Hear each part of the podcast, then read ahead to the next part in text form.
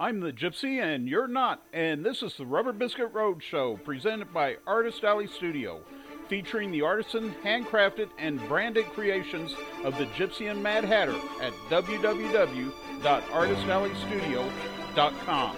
And now, on with the show.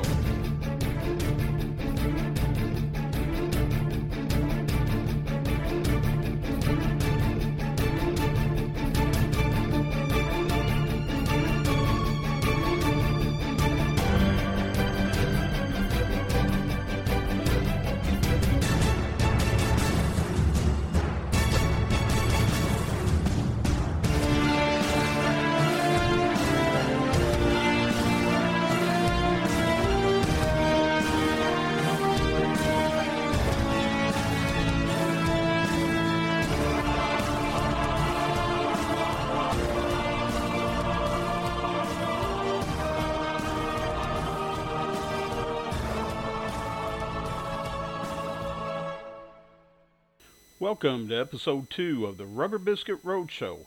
I'm your host, the Gypsy. If you tuned in last week, you discovered that we started our presentation of my novel Never Say Never An Epic Journey, Volume 1. You met my grandparents, Oscar and Pearl Hummel, you met my Uncle Carl, and you also met my mother, Shirley Elizabeth Hummel, whom this story is about. You also began my journey with me as I headed from Texas up to Kansas to lay my mother's ashes to rest between her mother and her father in Rochester Cemetery in Topeka, Kansas. So now we continue on with Chapter 2 of Never Say Never An Epic Journey, Volume 1. It is going to be a bumpy night. There is something about South Central Oklahoma. It does not like me or my motorcycles, and I do not like it. I have never gone through that area that I did not lose something off my motorcycle, and today would be no exception. As I pass my least favorite sign in the world, Oklahoma Turnpike Maintenance begins, I gritted my teeth because I knew of the bone jarring ride that was ahead of me. Logic would dictate that with the large amount of money the Oklahoma Turnpike Association takes in every year in tolls, that the Oklahoma Turnpike would be the finest, most pristine road on the planet Earth. But the opposite is true. The Oklahoma Turnpike is the bumpiest, most ill-repaired toll road in the entire United States. In Oklahoma, the roads that are not toll roads and funded with federal monies are in a lot better state of repair than Oklahoma's pay as you go roads. And the reason can be summed up in one word corruption. The finest example of this corruption can be found in what happened a few years ago. The turnpike between the Oklahoma Missouri state line and Oklahoma City was one year from being paid off, and there would be no more toll road cutting the state in half. The people of Oklahoma were joyous with the prospect of federal funds finally being used to maintain the road. They were also grateful that they would no longer have to put out their hard earned money for nothing. They counted the days down to the demise of the turnpike and waited in anxious anticipation of the removal of the hated toll booths. It was at this time that the Oklahoma Turnpike Authority decided that the turnpike needed new toll plazas. The multi million dollar project would ensure that Oklahoma would still have a cash flow coming in from that stretch of highway for years to come. To add insult to injury, the Oklahoma Turnpike Authority raised the fees to travel the road by 20%, claiming expenses to pay for the improvements. As my eyeballs bounced and my teeth rattled, I prayed that the Chickasha, Oklahoma exit would come quickly. It was my next fuel stop, and I desperately needed a break to let my body stop vibrating. Just as we passed my favorite sign in Oklahoma, Oklahoma Turnpike Maintenance Ends, I heard a clunking sound. Quickly surveying the road around me and in my rearview mirror, I did not see any wayward motorcycle parts that had left my bike. I geared down and took the Chickasha exit. There are two exits into Chickasha, and I chose this exit for a reason. Shortly before leaving Eula, I had lost one of the pins that held my watch to the band. There was a Walmart right off of this exit, so I figured to kill two birds with one stone fuel the bike, and repair the watch. As I pulled up to the pump at the Murphy gas station, the part that South Central Oklahoma had decreed would fall off my bike fell off my bike. I heard the metallic clunk sound as my air breather hit the ground. I sat on the bike looking at it, just lying there on the asphalt, as if I was expecting an explanation from it for its treasonous act. Help me! I've fallen and I can't get up. But alas, neither such plea nor explanation was coming from the wayward piece of chrome. I dismounted Black Betty and examined the breather. I determined that at some point in the past someone had taken it off the bike, and for whatever reason, they had failed to replace the four washers behind the four screws when they reinstalled it. The vibration that the motorcycle and I had just suffered was enough to rip the screws through the now enlarged holes. I did not have to think about what I would do to fix this problem. For me, it was self evident, as all such problems have always been. There is an old expression that's a no brainer. And for me and generations of my family, that seems to have been our motto. The Hummel family history has been traced back to 1543 and includes craftsmen, politicians, deacons, and artists. One such artist is a third cousin of mine named Sister Maria Ignatia Hummel. She was a Catholic nun who became quite famous for her paintings. Most people do not know her by that name. They know her by her other name, Berta Hummel. It is Berta's paintings of German children at play that was the inspiration for the porcelain Hummel figurines. There seems to be a genetic trait that runs through the Hummel bloodline, wherein they are problem solvers. I have this trait, and so did my mother. Shirley was capable of putting together working objects from items that would appear to be junk to some people. A good example of this skill was toy and bicycle assembly. While my mother was manager of the toy department at Pelletier's department store, I witnessed her on more than one occasion putting together, very quickly, toys and bikes using no instructions whatsoever. I can even see instances of the same skill in my great grandfather, Walter Hummel, who was the first tack and livery store proprietor in Topeka, Kansas. I'm sure his skill in problem solving came in mighty handy as he made and fashioned mule harnesses and yokes for his biggest client, the U.S. Cavalry. I threw the air breather into the saddlebag of the bike and finished fueling. The Walmart was just down the hill, so I idled the big motorcycle down the hill and pulled it up next to the building in the shade. I went in and purchased the necessary washers and returned to my bike. Pulling my tool bag out of one of the saddlebags, I went to work. It was not long before I had all the necessary repairs done and was ready to roll again. I looked at my watch and noticed it was almost noon, and I knew my wife Debbie would be going to lunch soon. I decided to take a break so I could call her on her lunch break and let her know how much I was already missing her on this trip. After talking with her for about 15 minutes, I once more returned to the turnpike. The temperature was in the high 90s, and the wind against my face felt like a blast furnace. As I headed north through Oklahoma City and onwards towards the Kansas border, my mind wandered back to my great grandfather. I wondered what had caused him to come to Kansas. I knew what had brought his father from the small German village to Inigen to America, but why did my great grandfather come to Kansas? Walter Lennox Hummel was the son of John George Hummel Jr. and Harriet Bivens Davis. He had landed into life on October 29, 1850, in Shiloh, Cumberland County, New Jersey. In 1875, Walter fell in love with a beautiful local girl. Walter was attracted to her clear hazel eyes and refined manners. Priscilla F. Shemp was attracted to his strong arms and quick smile.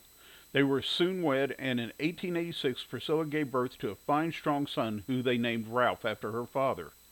The Romani blood that ran through Walter's veins and that of his three brothers and one sister was deep and made them very restless.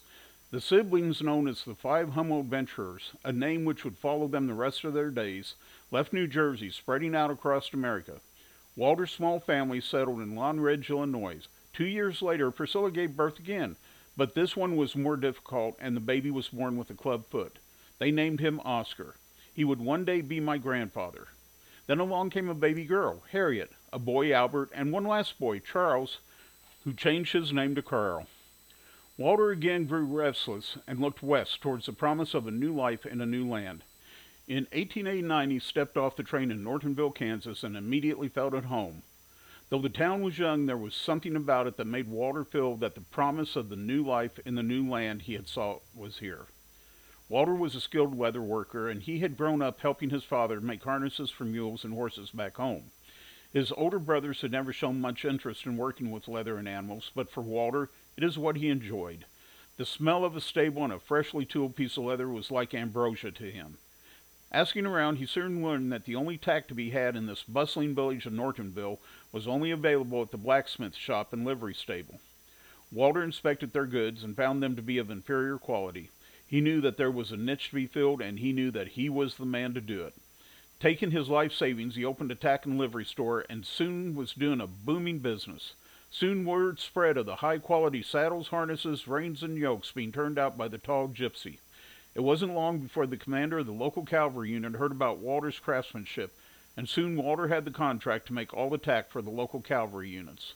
Walter's brother Lucius had moved to Nortonville and was helping Walter run his business. Walter needed to be closer to the supplies he needed to fulfill the cavalry contract, so he decided to expand his business. Since Lucius had just been elected mayor of Nortonville, Walter hired more help to take the burden off his brother with local business. Walter packed up his family and moved to Topeka and opened a new tack and harness shop where he could concentrate on the government contract. Hiring more help, Walter got to work making mule harnesses for the 7th Cavalry as well as servicing local private customers and local Topeka businesses. Soon Walter had a thriving business. I heaved a sigh of relief as I crossed the Oklahoma border into Kansas. To put it mildly, both Texas and Oklahoma roads suck. Both states should take a highway building lesson from Kansas. However, my elation at finally being back within my home state and riding on decent roads again was to be short lived. There were nasty looking black ominous storm clouds ahead, and I was heading straight towards them. As I skirted the edge of Wichita, Kansas, I watched the clouds overhead. A few drops of rain lightly pelted me as I accelerated along the turnpike. I calculated that based on the northeast direction that I was heading, if I maintained my present speed of 75 miles per hour, I should be able to outrun the black mass of clouds to the west. As I pulled into the service plaza at El Dorado, Kansas, I was pleased to see that my calculations had been correct. The storm was still too close for my comfort, but I was far enough ahead of it that some of my anxiety of getting caught in it was calmed. After a quick phone call to Debbie and an even quicker fueling, I was back on the road. As I rode those final miles towards Topeka, I thought of Walter and Priscilla Hummel and the life they had built for themselves and their family. Ralph would marry a lady named Buena Vista and become a successful businessman and developer. Harriet would become a civilian bookkeeper and work for the United States Navy during World War II. She would find herself to be the first woman ever stationed on Kodiak Island, monitoring a land to air radar station and keeping personnel records. Carl would become a singer with the Metropolitan Opera New York, New York, and eventually pass away from throat cancer. Albert would disappear from the family history, no one knowing his final resting place. As for my grandfather, he would become a dentist and landowner in Kansas City, Missouri, and one day would have the dubious honor of renting an old garage to a young artist and filmmaker named Walt Disney. I still marvel at the achievements of my family whenever I think about it. Oh, to have heard Carl sing or get business advice from Ralph. I once met a man who had one of Walter's mule harnesses hanging on his wall. They are marked with a joined WH. He refused to sell it to me because it looked nice holding his wife's flower arrangement. I never got to meet my grandfather Oscar because he died of a stroke and was laid to rest on Valentine's Day of 1956, eight months before I was born. Yet I did not only meet my great aunt Harriet, but I loved her immensely and she loved me back. Harriet Hummel Wickman was a big woman, a giant woman. Standing at six foot four inches tall and weighing in around 300 pounds, she was a formidable force wherever she went. After World War II, she left Kodiak Station on Kodiak Island and married her Navy sweetheart. They settled in Topeka, and Harriet put the record keeping skills she had learned in the service to good use by going to work for the insurance bureau at 7th and Jackson. When she wasn't there, she worked part time in the bookkeeping department at Pelletier's department store. Harriet became a widow, and her health deteriorated. She kept working despite the protest of her daughter. By 1967, Harriet's eyesight and hearing were failing, and she could no longer work. That fall, Harriet was diagnosed with lymphoma. Her doctor wanted to remove her arm, but she refused, stating, I came into this world with two arms, and I will leave with two arms. If I don't have both my arms, I do not want to live. Her daughter did not like her mother's defiance and went to court to have her declared incompetent. Once she was made Harriet's guardian and trustee, she signed her mother into the hospital where Harriet's doctor removed her arm. Ten days out of surgery, Harriet was in convalescence center recovering. Around noon, a young nurse entered her room with her lunch tray. She had not been out of her bed since the surgery, yet as the nurse entered, Harriet swung herself to the edge of the bed, stood up, looked the nurse in the eye, and said, Goodbye. Harriet Hummel Wickman collapsed to the floor as she passed from this world to the next. As a child, I could often be found walking towards downtown along 7th Street from our home on Western. Aunt Harriet worked in the basement of the insurance bureau, and whenever she saw me walk by, she would open a window and invite me in for a Coke. Never a birthday, Christmas, or Easter passed that I did not have a greeting card from her with a $5 bill stuffed inside and a note that said, Enjoy. The year Aunt Harriet died, I had to go to summer school at Lowman Hill, near where she lived, and after classes I would stop by and visit with her for a while. I enjoyed the visits, and so did she. Though at the time I was seeing her every day, she always said, Don't be a stranger when I would leave. Several years after Aunt Harriet had passed away, I was in Rochester Cemetery trying to locate her grave. I asked the sexton if she knew where the grave was located, and she laughed. Sure do. Harriet is right over here. I was amazed. I asked, with all the people buried here, how on earth could you remember them all and where they are buried? She said, Oh, I don't remember them all, just the special ones. You see, your Aunt Harriet not only had one of the largest funerals this cemetery has ever seen, there was traffic blocked up on Rochester Road with people coming in for her service. She also had one of the largest caskets I have ever seen in all my years here. I laughed. Yep, Aunt Harriet was a very big woman in more ways than one. I'd left my home in Eula, Texas at 6 a.m. and arrived at Lake Shawnee Campground at 5.55 p.m. At 611 miles and almost 12 hours on the road, I was exhausted and sore.